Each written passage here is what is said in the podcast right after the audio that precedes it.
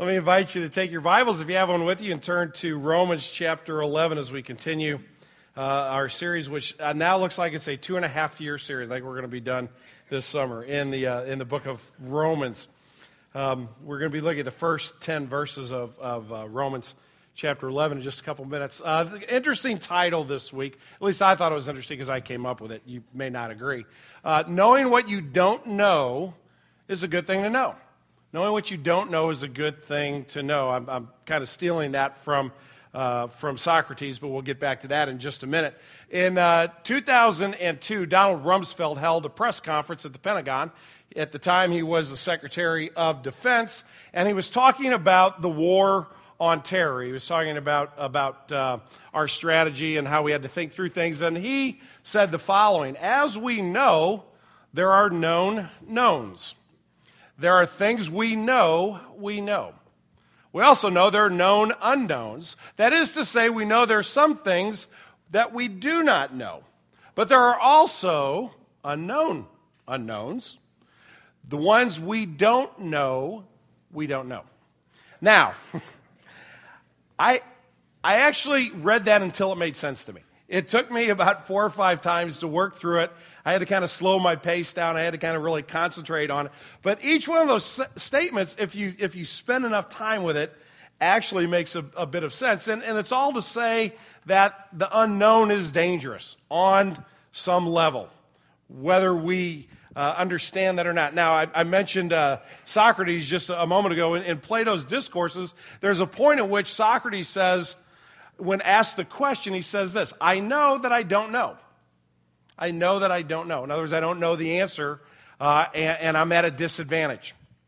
I would suggest that, that the problem in not knowing, I would actually put this way the, the problems that I create in my life, that, that you potentially create in your own life, is not that we don't know, but it's actually the actions that we take under the assumption that we have all the information. In other words, we don't know what we don't know. And so we uh, are acting in a manner in which we think we have accurate data, accurate um, knowledge in order to make a decision, when in fact we might be a bit blind, and the results can be disastrous. I'll give you an example. I had a buddy named Bill Gessling. Some people in this room know Bill Gessling. And, uh, and we, uh, years ago, we're, we're pretty good friends. We saw each other quite a bit more than we do these days. But Bill told a story about when he had graduated from college, went through an ROTC, and he became a second lieutenant in the Army. He was put in charge of a, of a, of a platoon or, or, a company, I guess, uh, in artillery. And he was the officer that was supposed to take the coordinates and get the artillery pointed in the right direction and then lob the, lob the shells in. So they're on night maneuvers. And again, he's a, he's a young 22 year old second lieutenant, and they're out in the, uh, in the woods and the fields, and he's navigating by his compass and the stars. And long before we had all the GPS things that we have today, I'm going back to the, to the early 1970s, and they get their position set up and they're, they're asked by the, uh, by the commander, Are you ready to fire? Do you have the right coordinates? Do you have the right target? Absolutely, we're locked in. They were given permission to fire. And in this particular exercise, they're using live rounds. Pull fire, firing pins, off we go. We're lobbing these shells into the target area. About 40 seconds into this exercise, there's on their, their, their box, on their radio, there's a, a colonel screaming, cease fire, cease fire, cease fire. Gessling found out a few minutes later that he had the wrong coordinates and the shells were actually landing around the house of the commanding general of that base. Interestingly enough, there's a direct correlation between that experience and Bill not being a lifetime career officer in the United States Army. He was confident he had the right information, and yet he didn't know what he didn't know, and the results were disastrous. I would suggest to you this morning that what the Apostle Paul is, is going to, uh, to challenge us with this morning is our presumption of knowledge. Is our presumption to understand something that, that actually either A is, is beyond our ability to understand, or B is something that we simply refuse to accept. But in both cases, the end result is that we are acting on faulty information and our lives and the lives of the people around us can be affected in extremely negative ways. And so I want to look on the, on the one hand this morning, want to look at what Paul says to Christians, what he says to, to those who consider themselves disciples of Jesus, believers, whatever term you, uh, you, you like to use for that category. What he says to us about what we don't know, and how he challenges us to consider that in terms of God's bigger plan and adjust the way we approach our lives. And then Paul is going to, uh, I, I, think in, a, in, an indirect way, but importantly, he's going to address those who are, who are unbelievers, who folks who have not put their faith in Christ. And he's going to challenge some of, of their thinking in order to, uh, to offer them once again the words of life. So, with that in mind, Romans chapter 11, verses 1 through 10, hear the word of God. Paul says, I ask then, has God rejected his people? By no means. For I myself am an Israelite, a descendant of Abraham, a member of the tribe of Benjamin. God has not rejected his people whom he foreknew. Excuse me, whom he foreknew. Do you not know what the scripture says of Elijah, how he appealed to God against Israel? Lord, they have killed your prophets, they have demolished your altars, and I alone am left, and they seek my life. But what does God reply to him?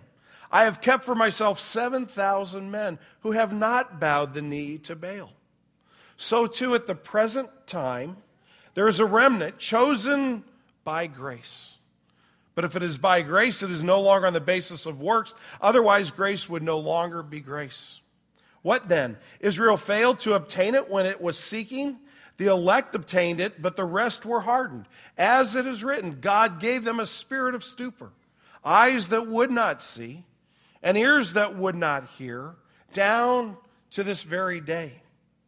And David says, Let their table become a snare and a trap, a stumbling block and a retribution for them. Let their eyes be darkened so that they cannot see and bend their backs forever.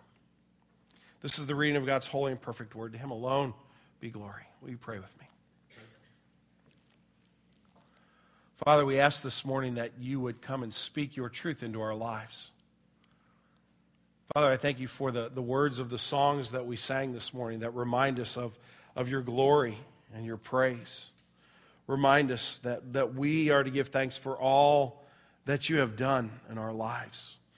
We, we've reminded ourselves in song, how can it be that, that you would come and that you would offer salvation to us? And yet, our chains, if, if we are believers in Christ, our chains have fallen off. We've been set free by a new life. And so we, we are confident, Father, that you don't wait till we pick ourselves up and dust ourselves off. You don't uh, wait till we get all the answers. Uh, as the hymnist wrote, we come ju- just as we are, just as I am. I have no plea. I have no, I have no basis upon which to suggest that I could earn my salvation. My plea is that Christ has died. Father, I pray for those of us who, who that is our creed, that you would challenge us this morning through these verses to perhaps reconsider the attitude with which we engage in our, in our families, in our world, in our communities with those who, who don't know you. And Father, for those of us who are here this morning that, that do not have faith in Christ, uh, perhaps we have intellectual reasons. Perhaps we have emotional reasons. Perhaps we've just never really stopped to think about it long enough. Father, whatever that might be, I pray that you would show us again your redeeming grace and love through Christ. Father, I cannot explain these verses. If we're, if we're trusting in man's eloquence, we are going to fall well short. Lord Jesus, I pray that you would forgive me for my sin. Don't let me stand in the way of what you want to teach us this morning. We pray that you would give us ears to hear and eyes to see your truth, that you would apply it to our lives. We pray in your name. Amen. I want to start with the first five verses of, of chapter 11, is where we'll spend the first half of the sermon. Uh, and, and thinking about the idea of what believers actually don't know or what disciples don't know. And I'll start with this, uh, with this kind of assumption based on these verses. What we know we don't know is the identity of, of all those whom God is going to save. We, we call people who have come to Christ for salvation those who have been redeemed, those who have been bought back. Jesus paid the price for our sins on the cross. And so that word redeemed is a word that, that is used interchangeably with, with believers in Jesus. We don't know the full identity of all whom Jesus will save. we, we don't have a complete list in front of us. We can't look at a person and go, okay, you, yes, you, yes, you, no, sorry, no. We don't have that insight. And Paul is addressing here an assumption by the Christians in the church in Rome that are not Jewish, but rather are, are Gentiles. And the assumption goes something like this As we look at Jesus' earthly ministry, as we have heard the message proclaimed to us by the Apostle Paul or, or by some other ones, or as we were eyewitnesses of that event ourselves, what we saw was the nation of Israel turn against Jesus. They were the ones who actually cried out to Pilate, crucify him. That was the leader of the Jewish nation. Therefore, because they have rejected Jesus, God is done with them. Now, I want to suggest that that probably is a thought that has crossed our minds, not necessarily of the Jewish people, but rather of people in our own day and age who don't know Christ. If you've been a disciple of Jesus for a while and you've maybe shared your faith with some other folks, and, and maybe some have faith in Christ and maybe others have not, there comes a time where probably you've had this thought. I don't think they're ever going to believe in Jesus. I, I, think they're, you know, they're just, they're too stubborn. They're, uh, you know, they just, they're too distant, whatever the case may be. But, I, you know, I kind of throw in the towel with them. I really think that, that in a sense, God is done with them. Now, we might not articulate it that way because that doesn't sound very nice. But I think Paul is addressing a very real issue in the church, not just in his day, but in our day as well. And he, and he, and he calls them on the carpet, so to speak, in three different ways. The first is he gives his own personal example.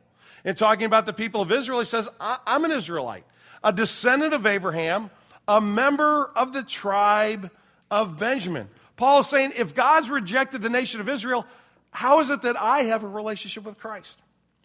Ha- have you ever been, um, you know, either the first one to a party or, or you're hosting a party and, and the first folks come in the door and you hear something like this. They kind of walk in and they look around and they say, Gosh, nobody's here yet. And they're looking right at you.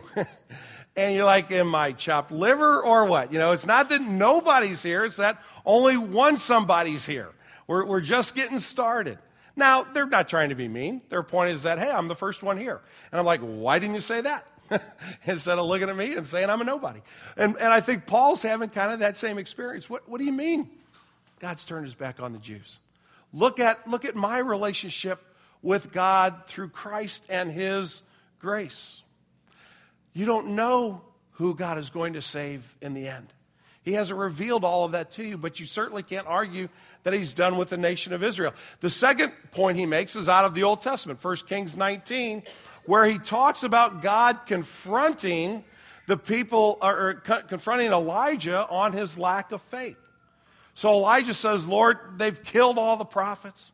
They've murdered all of them. They're all worshiping Baal. I'm the only guy left. There's nobody else. And God says, Elijah, come here a minute. Really? You think you can see everything? You think you could look into every heart of every person around you and you're the arbiter on whether they believe or they don't believe? Little Elijah, you know all of that? He's like, I got news for you, son.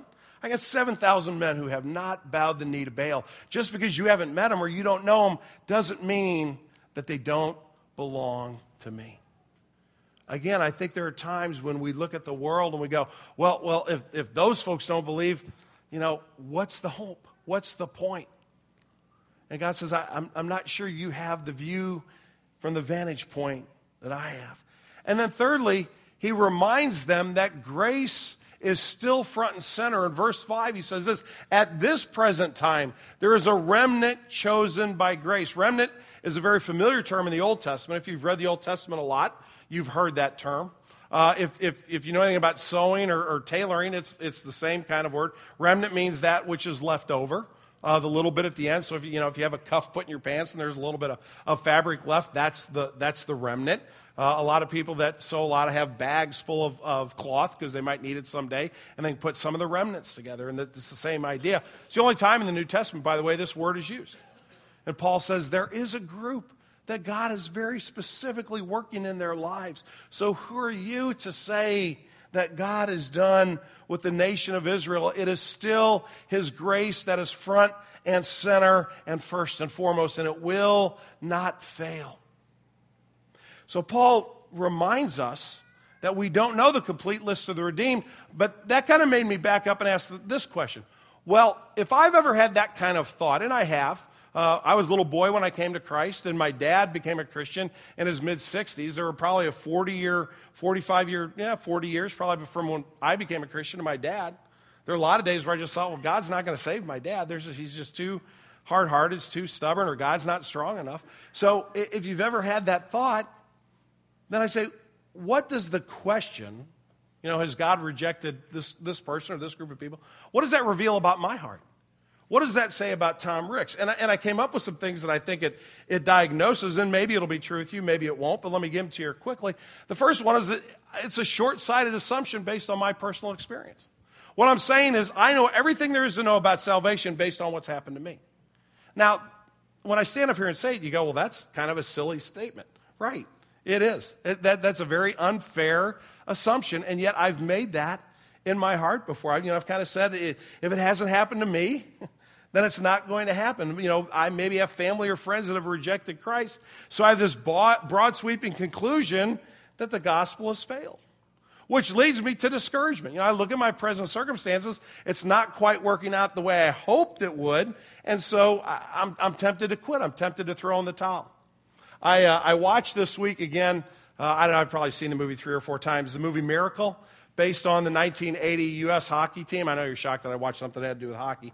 Um, based on the, the 1980 hockey team, the Miracle on Ice, right? When they, at Lake Placid, when they beat the Soviets uh, to get to the, to the gold medal game. And, uh, and you know, you know, do you believe in miracles? Al Michaels' famous call at the end of, of that game, and probably a lot of you uh, who are old enough to remember that.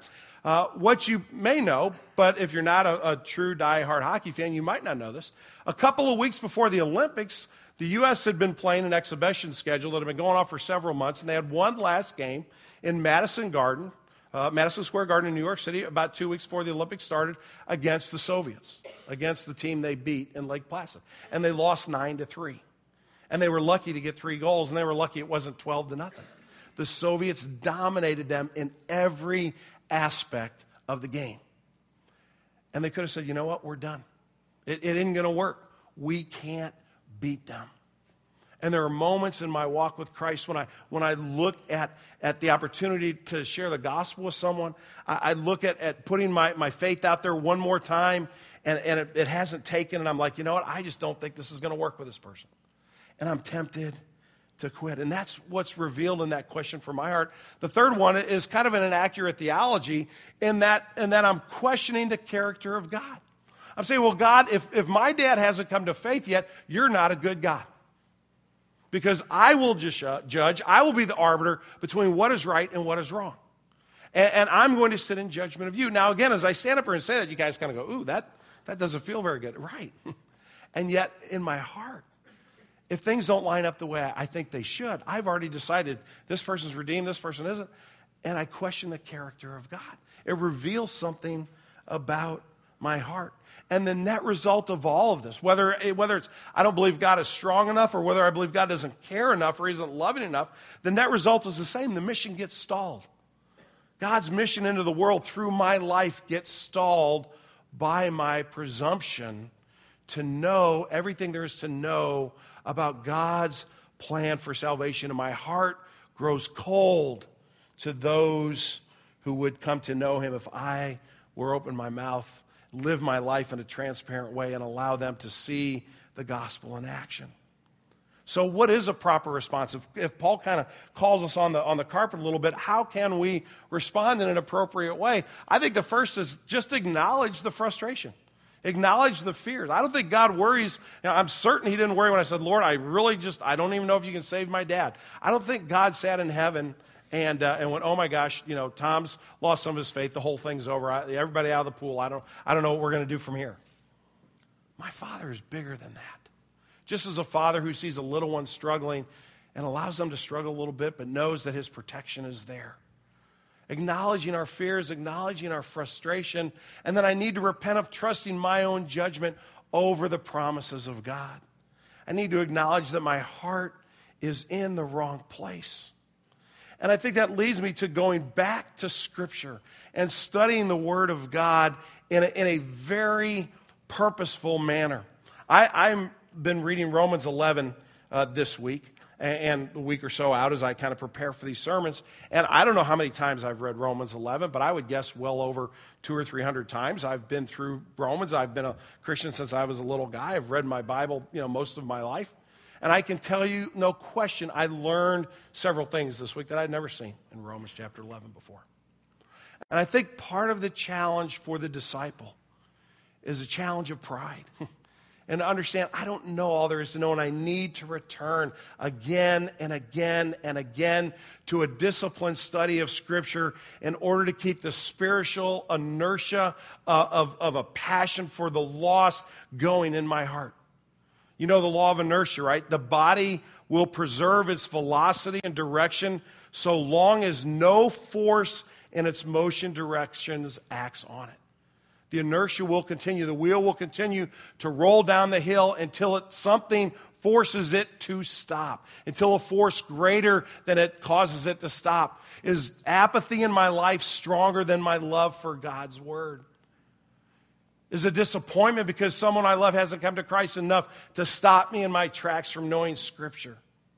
Or rather, will I see the importance of digging into the Word of God in order that I will be found faithful as one who represents the grace and the mercy of Jesus Christ? And if I will, if I will acknowledge my frustration, if I will repent of my prideful, judgmental reaction, if I will put myself into the Word of God, I believe that will lead me to pray for perseverance and engage with the people in my life, not needing to know exactly how it's all going to work out, but trusting in the grace of God that he will save.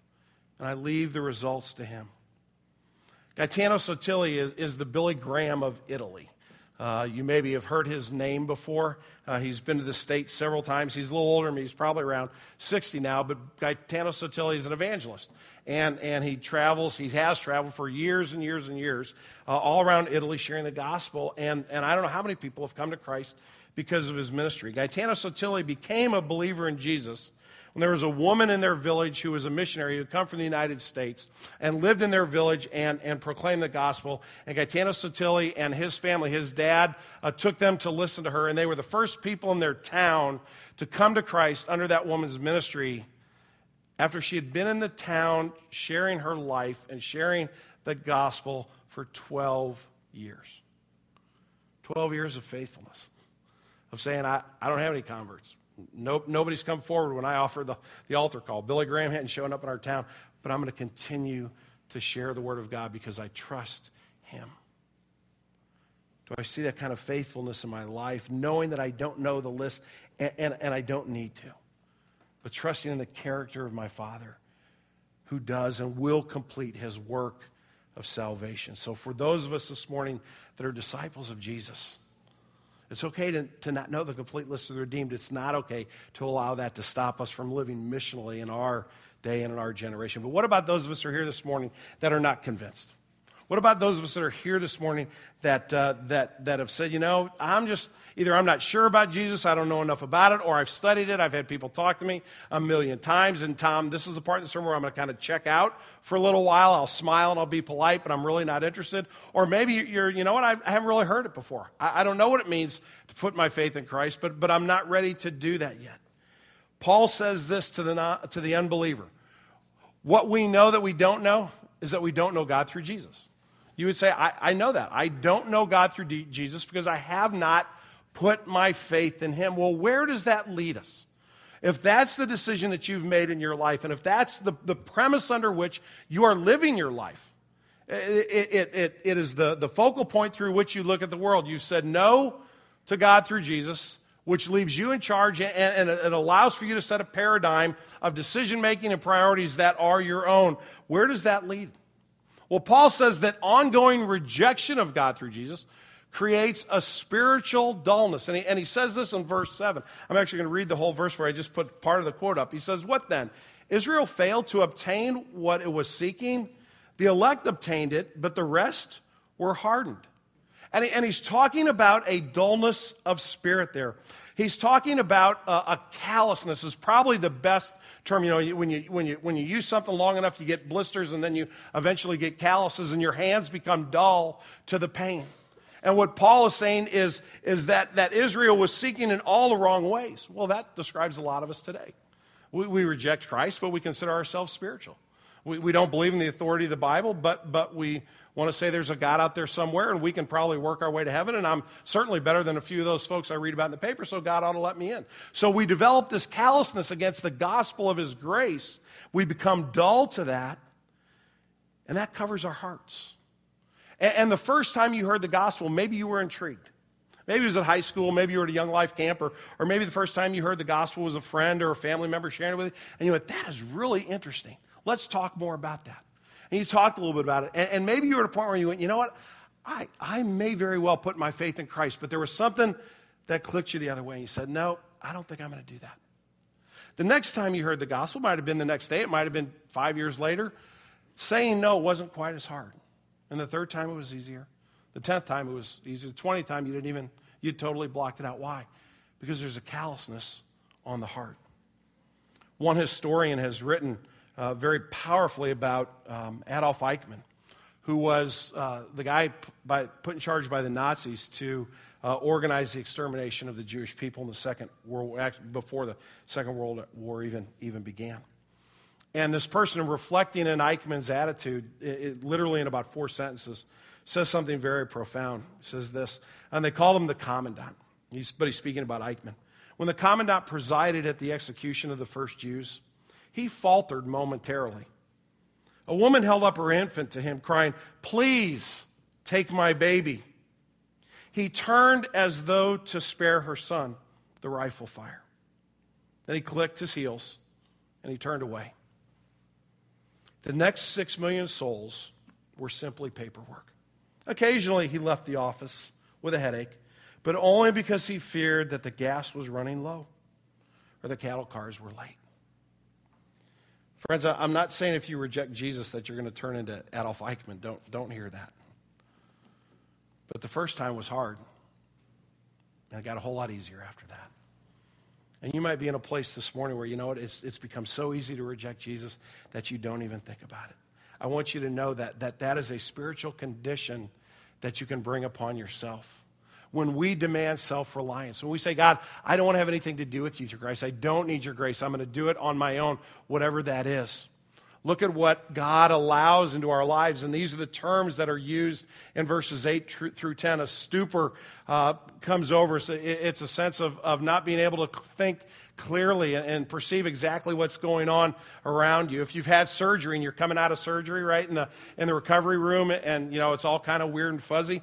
If you're a parent, by the way, and your kids are getting a little bit older and they're getting to the point where they're getting their wisdom teeth taken out, you want to be in the recovery room when they wake up. It is so much fun. Both our older two kids have had this experience. And Nathan, who is now 28, when he was like, I think maybe 20, he was in college, and he got his wisdom teeth out. And so he's in the, in the, in the little lounge chair there in the recovery room, and he's kind of coming to, and I'm sitting there, and he opens his eyes, I'm like, hey, son, how you doing? And he's in a bit of a stupor from the drugs still. And sudden he's like, oh, you know, you know, he got all this stuff in his mouth, and, and uh, he's, he's trying to talk, and I'm like, what, what are you saying? And real loud, he goes, Dad, there's a really hot looking nurse in here who is standing right here, like four feet away. And she's about his age. And I look over and she kind of grins. And being the loving, compassionate father I am, I say to son, Really? What's she look like? oh, she's got brown hair and gorgeous eyes. Going on, she's really hot. I'm like, Oh, really? And now she's laughing. And uh, I said, Should we get her phone number? Oh, yeah, get her phone number right away. You know, it was just a, it was a beautiful thing. It was so much fun. I told him the next day, and he really just wanted to die. Um, Katie cried too much. That wasn't quite as much fun. But he was in a stupor. He wasn't seeing the world clearly. There's no way in a million years Nathan Ricks would ever have gone up to that nurse and gone, You're really hot. Can I have your phone number? It would never have happened. His vision of the world was all off. And Paul says, That's what's happened. When you say, God, stand back, leave me alone. God says, Are you sure? You say, Yes, unequivocally, I'm sure. Leads us to a stupor. Leads us to eyes that can't see, ears that can't hear. And in fact, those things of which we prize, when, when David says, let their own table become a snare to them, what he's saying is, what's your most prized possession? What is that feast, that, that thing that you enjoy the most, that thing for which you live? That will actually become a snare and a trap and a stumbling block so that your back will be bent forever by the guilt and the burden of your own sin. And God allows us that which we demand if we reject Him. Why does this happen? I was thinking about why do I have the reaction I have sometime in my lack of faith. So I asked the same question what causes this sometime? And I think there's some practical reasons. I, a lot of people maybe say, you know what, I had a really bad experience with people who call themselves Christians. You know, I was in a church that, that and those people were just, you know, they were mean and, and awful. And, and I just, I didn't want to have anything to do with, if that was Christianity, I didn't want to be around Jesus. Like the, the little boy in Sunday school, right? And, and they heard the story of uh, Adam and Eve and how God created Eve out of Adam's rib. And the next week he's in Sunday school, and uh, about halfway through the, the class period, he is he's clutching his side and, he, and he's just crying, he's just sobbing. And the teacher comes over and says, What's wrong with him? He goes, My side, my ribs, they hurt so bad, I'm having a wife. Come on, you'll, you'll, yeah, wasn't it? He was hurt in a way by a misunderstanding by, by an experience. And maybe you've been in that place where, where you were hurt by somebody in a church and you said, you know, I'm just going to kind of throw it all out the window. Maybe perhaps you're not convinced intellectually. You say, you know, I just, I'm not buying the argument from that perspective. But ultimately, I think at the end of the day, it really is an inner battle for control. I, I want to rule my life, I, I don't want anybody else to be in charge whether, whether it's God through Jesus or anyone else. And so I, I want to live by my own standards, by my own paradigm for life. And Jesus as Lord is actually a foolish or, or hateful idea to me. It makes my, makes my skin crawl. What's the, what's the cure? Why, how, do you, how do you respond to that? Is there, is there some alternate way of thinking? And, and I, and I think there is. If we go to the, the next slide, if you would, please. Um, and I'm not going to tell you anything that you probably haven't heard before, okay? Uh, and that's because I'm not basing your salvation on my ability to convince you. I'm basing your salvation and my salvation on the same thing the grace of God to penetrate my heart that is just as hard as anybody's heart is this morning in this room. But I would, I would, I would beg you, I would plead with you to reconsider your hesitation, your questions, your fears in light of God's grace. That's what Paul says in verse 5 at this present time. God is still in the business of salvation. There are people that are coming to Christ, and it wasn't just true in Paul's generation, that's a true statement today. And today is a day where you can put your faith in Christ. This is not a promise for some exclusive pl- group of people that know the secret handshake and understand the password and, and are living a better life than you're living. This is a promise for those who have come to the end of themselves and they can't earn it and they know they can't and they trust in the grace and the mercy of God. And I would gently but honestly try to warn you if your heart is becoming callous, and, and, and if this is kind of deflecting off, almost like Superman has bullets deflect off of him, today might be a good day to pause and to reconsider your decision in light of, of, of God's promise through Paul that it will become spiritually blind and deaf to his truth and his grace and his mercy, but it need not be that. Believers in Jesus, it need not be that we are people who lack faith and thrive in pride and never share our faith with others. We need to know what we don't know. We don't know who all the redeemed are, but God has called us to uh, help share that message so that those who will call on the Lord will hear the message. If you're not a believer in Jesus this morning, it's an opportunity for you to consider his truth, that promise. It's for you if you'll put your faith in him. Will you pray with me?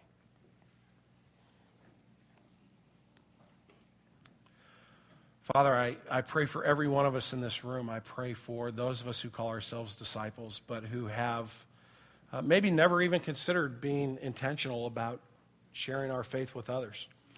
It, might not even be that, that we've come to the conclusion that some of these folks did that, you know, kind of why waste our time? Father, I pray for those of us who, who are discouraged in sharing our faith or, or who have tried but uh, feel that it, it just it, it doesn't work out the right way.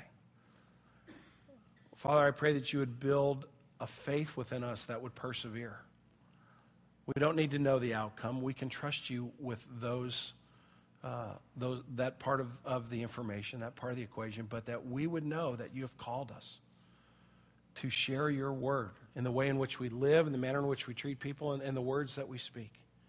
And Father, I pray for any here this morning that don't know you as, as Savior and Lord, that they would not have callous hearts, but that your Spirit would, would enter their hearts, that your truth would uh, just be absorbed in their hearts and their minds this morning, and that they would call on the name of the Lord for salvation, and that they too would join those who are being saved by grace. Lord Jesus, we pray this for your glory and for our good. Amen.